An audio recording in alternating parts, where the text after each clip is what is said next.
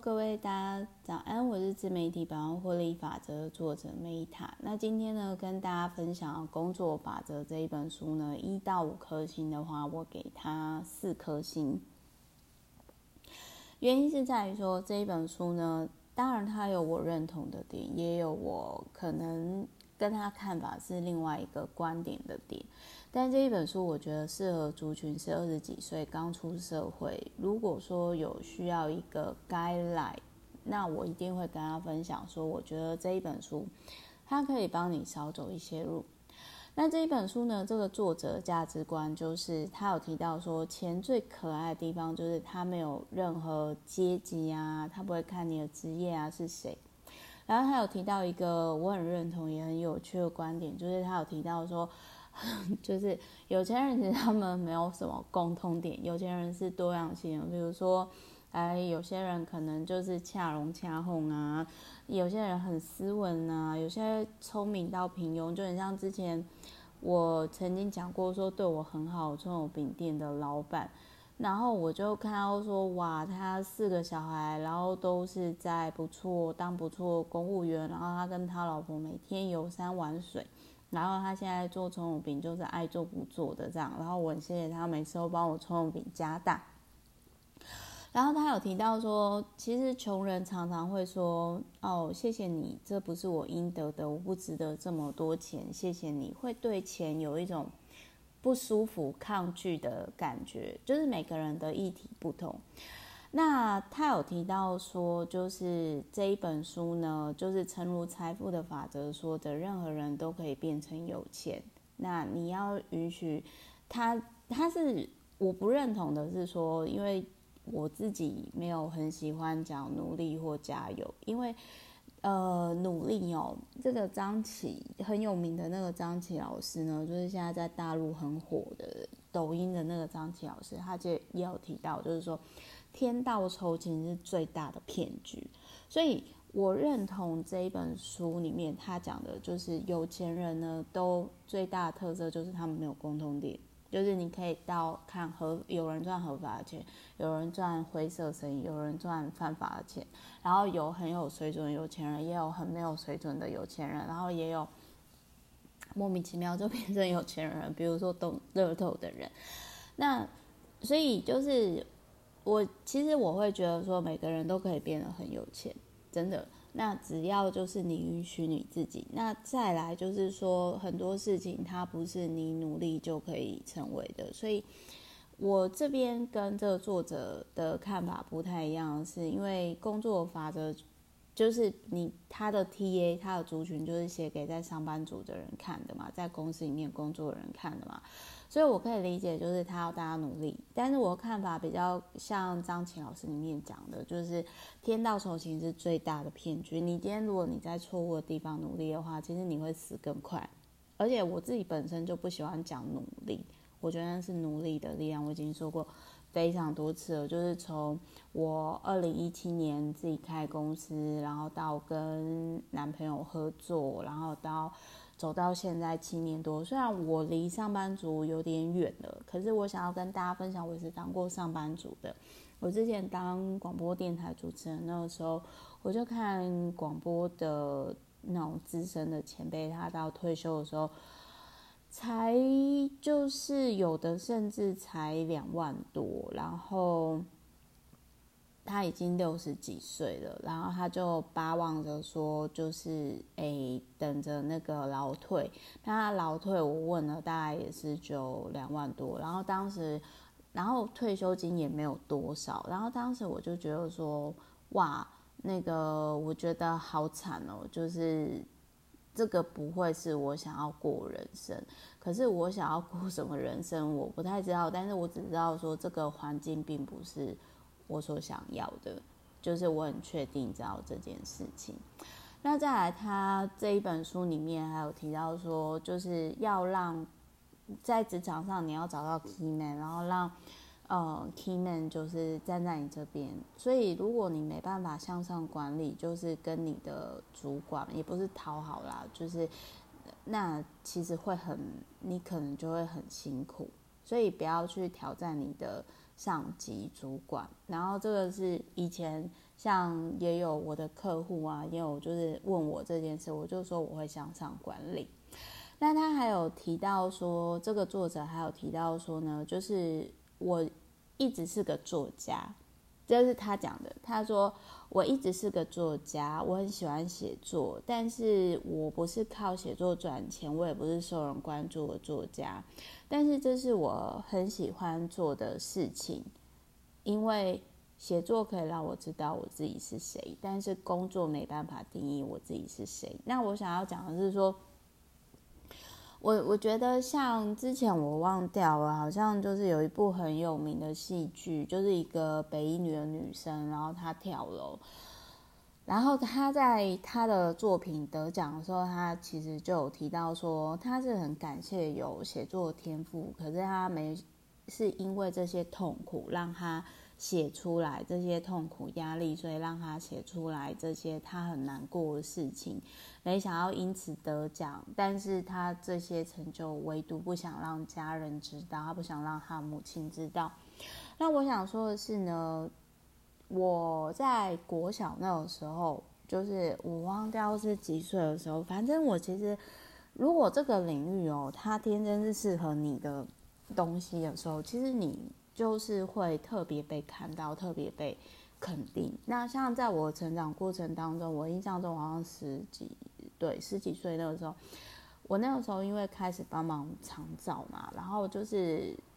我那个时候真的觉得很苦，因为我又是念贵族学校，然后我就觉得说，为什么同学他们都不用经历我经历的，然后我觉得我又不知道说，反正当时就是陆续在一些 podcast 我都讲过，就不赘述，我就想说，哎。要那个自己选择登出地球，好像也没办法，而且我又怕痛。然后呢，我又不知道说，就是呃，这个长照时间要多久。然后呢，在学校是还行啦，然后参加漫画比赛什么那些领奖学金，这个我是还可以。可是，哎呦，我到底就是，我就觉得苦啊。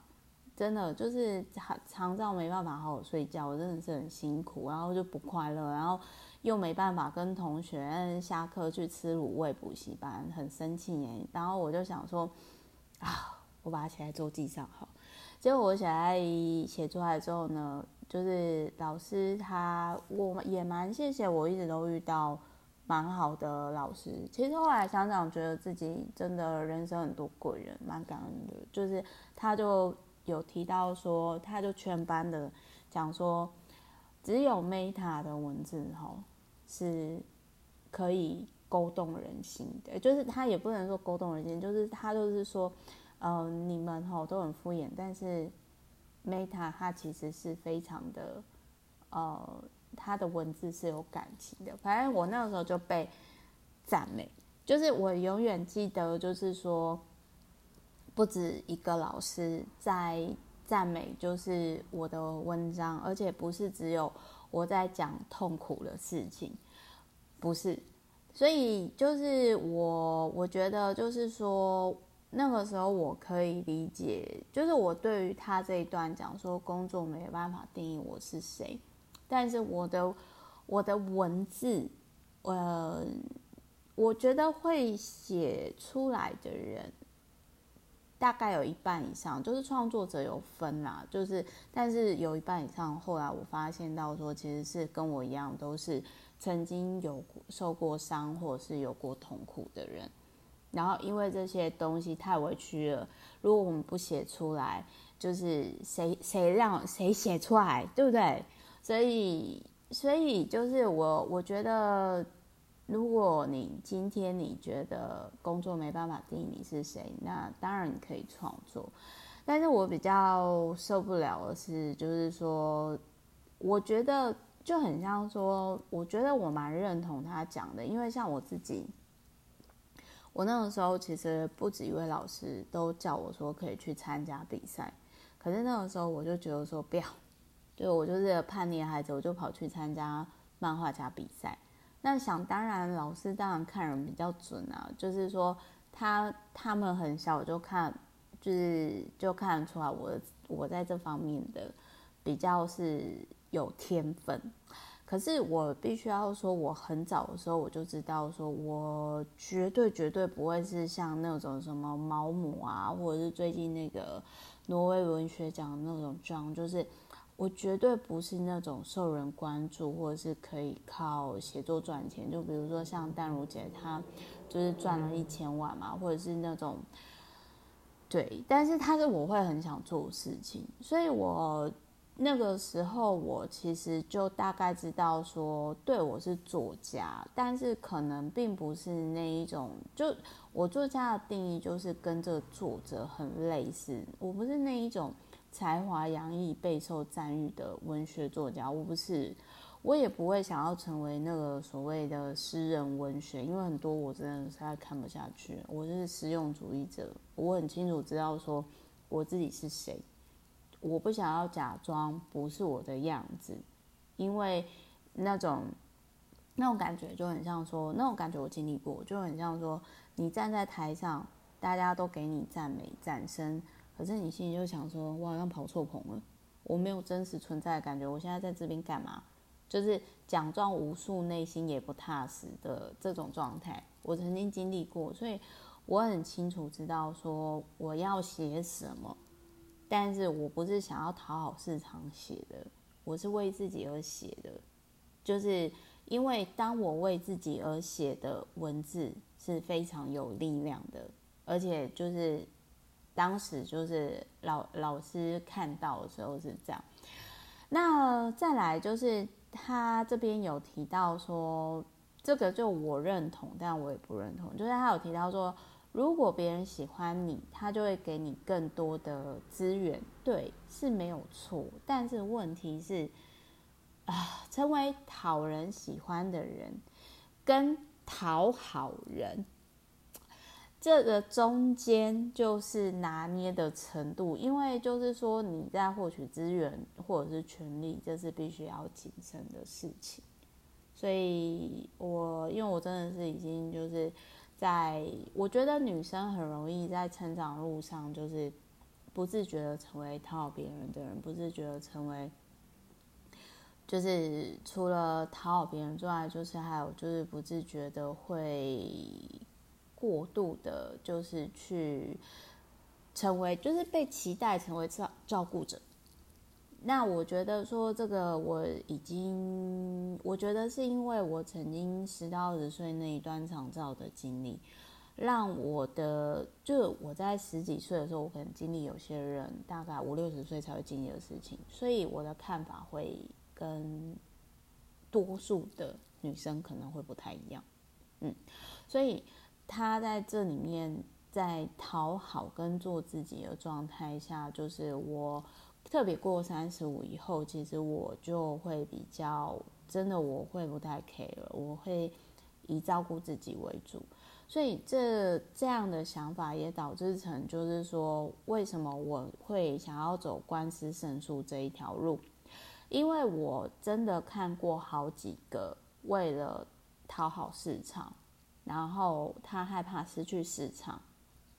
然后。他就选择道歉，结果到最后不是内伤，不然就是外伤，因为心理受伤了，引起引起身体外伤的状态。所以我在当时就觉得说，我要为自己做一件事情。所以这一场官司胜诉呢，这是一个我对于我内心，就是我觉得我要为自己 fighting 的一个证明。我不知道该怎么讲这个心路转折，但是当时。我就是很确定说，我要对得起我自己，我绝对不要为了讨好市场，我要为我自己打胜仗。所以我很谢谢，就是这场官司的胜诉，然后法官还我清白。那他这里面他就有提到说，转头就走，就是当对方比你更在意是否可以达成协议的时候，就是最有效的策略。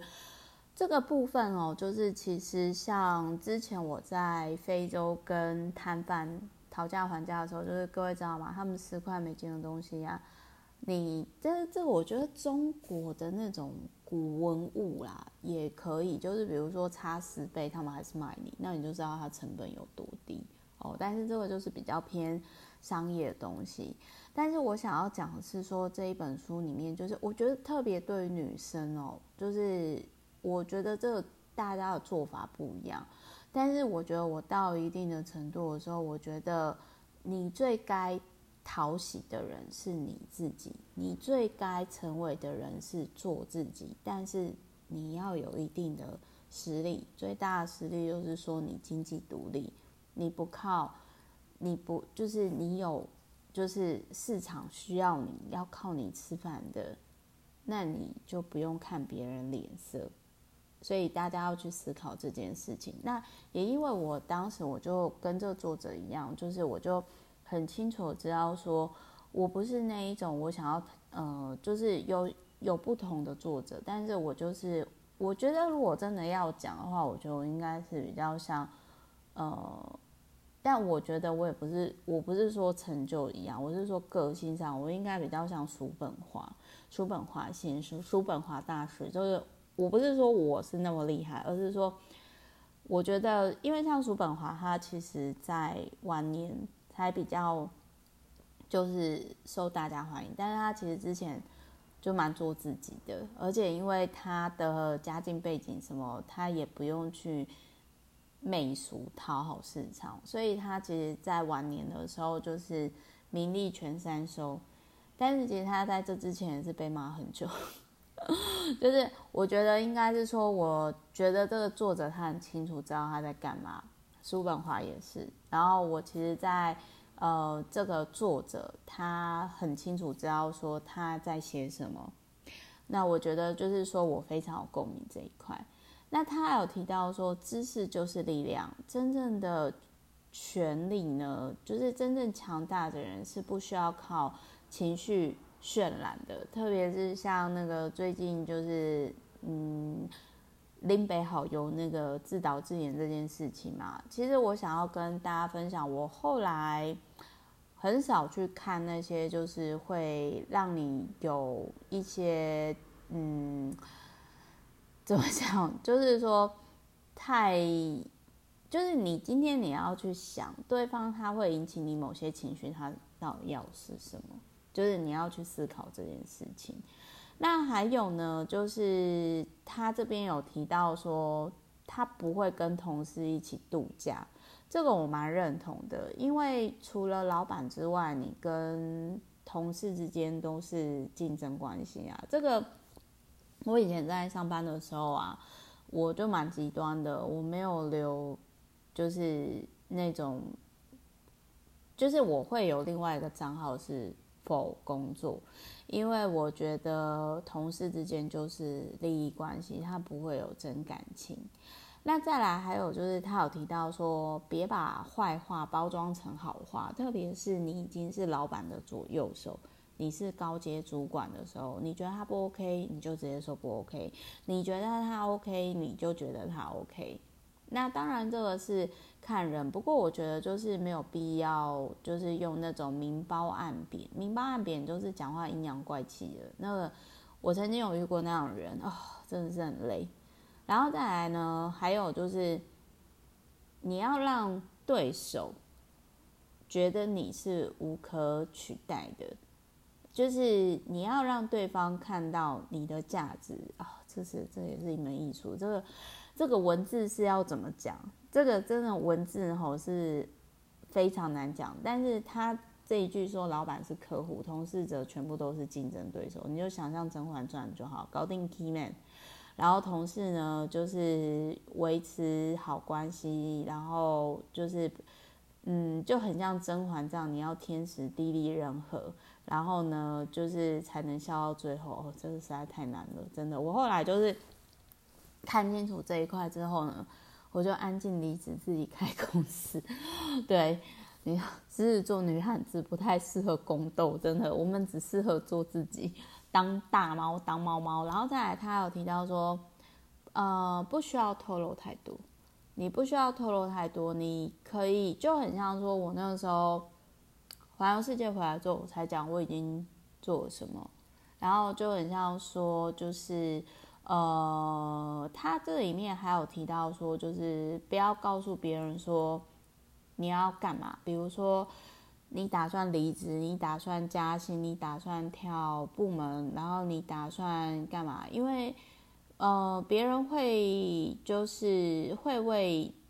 谣言所干扰，然后别人会有机会攻击你，然后别人会就是可能有些老板他本来想要让你做什么，然后就因为这样子的影响，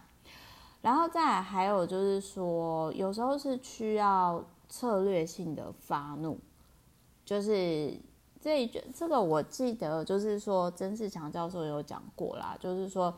呃，你不要不管男生女生，你不需就是不要不要容易傻笑，因为有些人可能就会觉得说你这样子很好讲话。那再还有就是说，不要做人身攻击，就是因为。真的是在高位的人不会喜欢那种破坏和谐，就是皇城内和气的人，所以你万不得已，就是《孙子兵法》也有讲嘛，百战呃呃最大的是什么？不战而胜嘛，然后君子百战不殆嘛，对不对？所以你在攻击别人的时候，你要先想一下，就是诶你自己。就是有点类似说杀敌八呃杀敌一万自损八千哦，自己也会你攻击别人的时候，你的战斗力也会耗损。那再来还有就是说，除了策略性发怒之外呢，就是你的生气是你要去思考到底是为什么，而是但是不要说一直生气，因为那种一直生气的人，谁敢跟你在一起啊？然后再来还有就是说，在。其实永远不要选边站，哪怕哪怕对方他可能已经是边缘人了，你怎么知道他不是皇亲国戚？他搞不好之后会东山再起啊，对不对？特别在大公司。那再来还有，他就有提到说，在公司里面，特别是大公司，就是多说我们，因为人永远是为自己。想的，你如果一直都说你怎样，你怎样，你怎样，那是你啊。哦，人是群体动物，然后再来永远不要去否定别人，就是你可以说你的观点是什么，然后再来还有就是说，你到某一个圈子的时候，你要多去说他们的语言。不同的族群，他们有不同的语言。哦，那如果你不想融入，那你就不要去学他们的语言，没有关系。然后再来。还有所有的人，他来跟你互动，他有他的动机。当然，有些人可能是脑袋不清楚，他只是就是，你要去思考别人别人跟你互动的动机是什么。然后还有就是说，直来直往未必是好的哦。这个我觉得有时候真的是，其实这种东西就真的是看人。然后还有就是说，有时候真相点到为止就好，就是不攀援嘛，不承担别人应该负担的业力嘛。然后我跟大家分享一下，我觉得这本书让我非常疗愈的是，为什么我爱死了这本书？就是，哎我刚刚我忘了给他几分，但是这本书反正我也给他四分以上。就是他都说他曾经有跟出版社吵架，他出版社吵架的原因是在于说，就是他过了很多年以后，然后就是那个出版社就说，哎你，然后他就调出资料说，哦没有哦，真实的状况是怎样哦。其实我个人是觉得说，就是我就觉得说，哦，好猛哦！就是其实我觉得啦，应该是这么说。像再来以现在越来越少人看书嘛，那我敢担保，就是再过几年，就是说大概五年内会有没有市场竞争力的，大概有一半以上的出版社。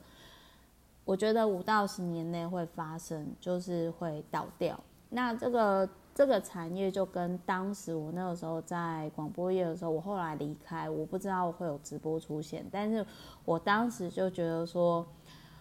啊、这么繁琐的器材，它之后一定会被那个有一个钮就取代。那我当时还不知道直播会产生，可是我就决定。离开广播，那后来就是呃，在我我想一下大概多久，诶，的确真的是五年内就发生我所看到的未来。所以一样的就是说，我觉得像他这个作者，他就是跟 出版社吵架，然后就是，然后。就是，但是他是就是白纸黑字讲清楚，是这我很认同，所以这其实也是我自己，就是我都会特别跟我们公司的法顾就是讲好，说任何合作啦，任何合作都是，不是说只有跟出版社，就是我觉得就是你真的就要讲好，然后有的时候我真的是觉得说，啊，商人齁。就是你知道那个曾仕强教授呢？这边我题外话讲一下，曾仕强教授有讲过，就是商人，呃，你商人就是获利的生意，那你难免会伤人。其实出版社他们也算是文创的商人，所以其实你在你如果就是身为创作者，你一定其实因为我在我自己也是介于这两者角色中间嘛。所以其实我可以理解，就是说商场如战场，那有时候就是我们要做好，就是说我们我们要保护好我们自己，不是说我们就是要去伤害别人，但是一定要保护自己。所以我是觉得蛮疗愈的啦。事实上就是说，我觉得嗯。出版社其实他们要转型是早晚，是因为现在看书的人少嘛，看电子书的人多嘛，然后 AI 又崛起嘛，然后再来就是说，其实也不太需要透过出版社出书的管道非常多，所以 就跟传统媒体一样，未来出版社还是会存在，但是问题是，一定有一半以上的出版社呢都不会在市场上了。然后会在这五到十年内发生，这是我看到的趋势。然后我不会跟体制或趋势对着干，我只会离开。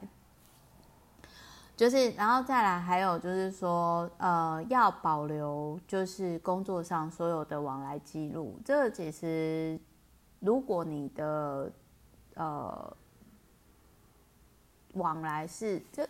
这个东西我就觉得说，这个其实职场上或者是说创业上也是啊。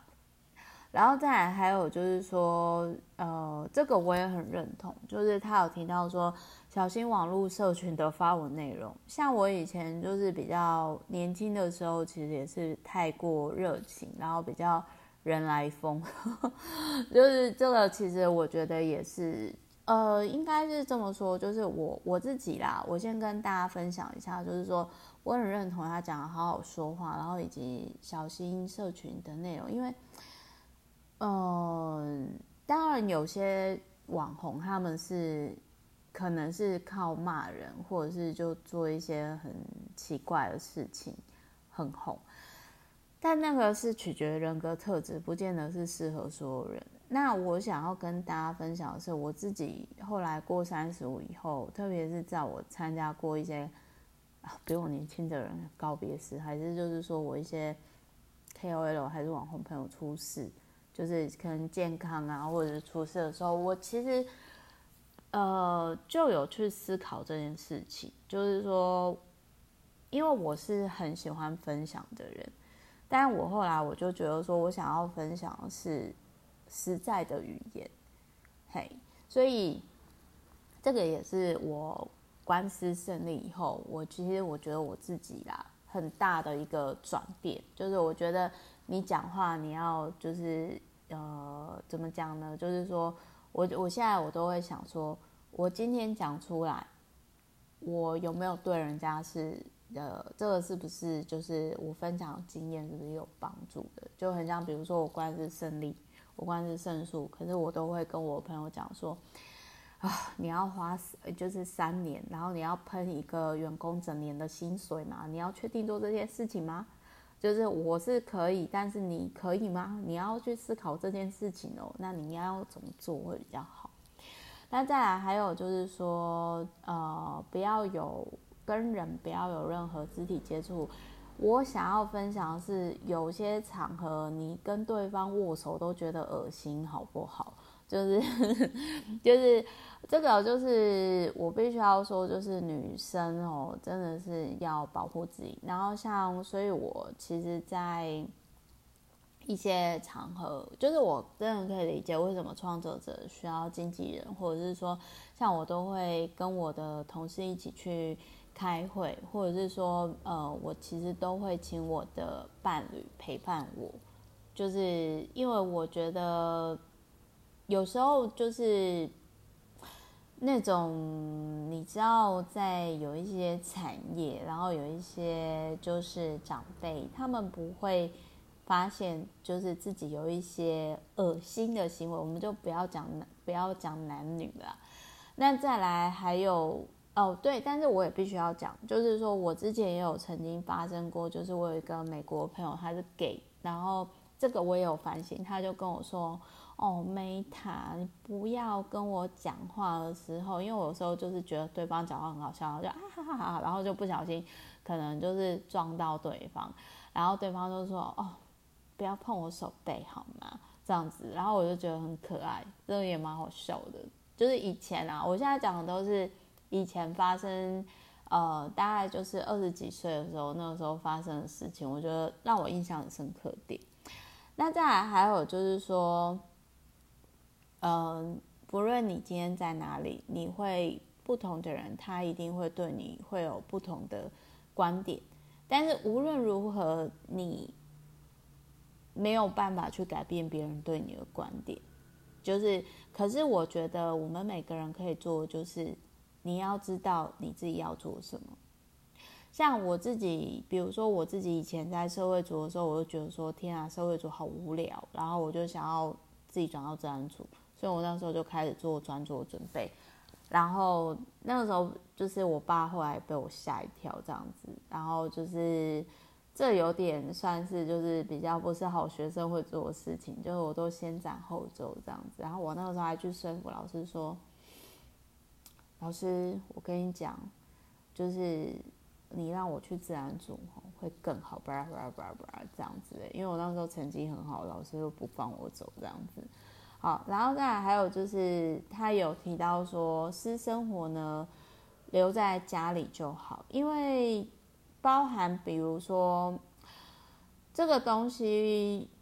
我觉得啦，就有点类似说，职场上其实就是公司开了，就是要老板赚钱，大家赚钱。但是如果就是同事没有必要，就是听你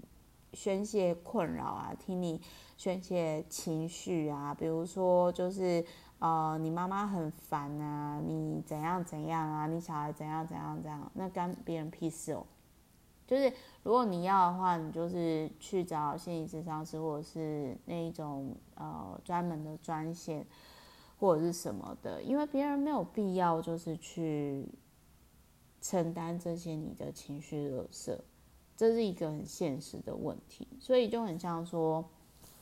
我自己就那个时候我就会觉得说，我要先解决我的问题，所以其实就是在。呃，官司胜诉之前，就是官司赢了之前呢，我其实那个时候，嗯，我就觉得说，我没有必要，就是因为这个有点类似说，我很早就知道说，商场它不是交朋友的地方，但是我我也不太想要，就是有些人就是很战士嘛，很认真，热衷打仗嘛。但是我也不是那样的人，但是我可以理解，就是说，其实你不是每个人都适合，也许你很好，然后，但是问题是不是每个人都适合听你的真心的？所以，就是我也蛮谢谢说，在这个频道啊，就是啊，我觉得听得下去的都是真爱吧。好，谢谢大家，就是。这个只是我分享我自己的经验，然后当然我觉得 maybe 有一天我没办法讲这些，然后可能因为之后年纪大啦，然后体力不够啊，或者是什么的。但是我觉得说有机会可以听到，就是有机会，就是我觉得这个自我对话过程当中，就蛮疗愈的啦。我也蛮谢谢，就是各位的收听的，真的，如果有一点点灵感启发的话，我也蛮感谢。那再来还有就是说，这里面我觉得我最有共鸣的是能量管理。那能量管理我待会再讲。然后再来还有就是他有提到说，少说多做，千万不要说做不到。就是这个有点就是我我觉得就是说像好，比如说我个人觉得，我我举个例子来讲好了，比如说像之前我的。我曾经就是有跟我们的客户啊，那个时候我就分享说，我就说我那个时候我要换美金，然后当时美金的汇率是一比二十七，然后那个时候就是我就有跟我客户讲说，我说我觉得应该会超过三十，然后后来因为现在其实是三十几嘛，所以其实就是我的客户他们其实就会觉得说我其实，在某些。观点上其实是看得比较远啊，我应该我我觉得我不要举这个例子，我觉得应该要举说，像我那个时候我是呃环游世界回来以后，或者是说我可能公司现在已经七年了，那我才会讲说，呃，我可能开公司啊遇到什么事情。那虽然我是喜欢说话啦，但是我后来就会觉得说，嗯，我现在有一些规划，但是我觉得我可能有做到哪些事情，我觉得我在讲会比较好。这个其实就是说，在特别不论是职场或商场，就是说你不要去承担别人没有交给你的责任。因为我们大家其实都很忙了，真的，所以就是有时候我觉得没有必要说太多。哦，那再来还有就是说，从别人的错误当中学习。好，比如说，呃，像我，我这也不能说错误啦，只能说就是像我为什么。不止一次说，我四十岁之前我不会考虑结婚生小孩，而是我看了好几个，嗯，他他可能跟我一样不太适合当母亲，个性上是这样，然后再来还有就是说他的周遭的资源，那我自己的状况是，我觉得我没有那么有母爱，然后后来就是。反正就是后来我在这些人身上看到，就是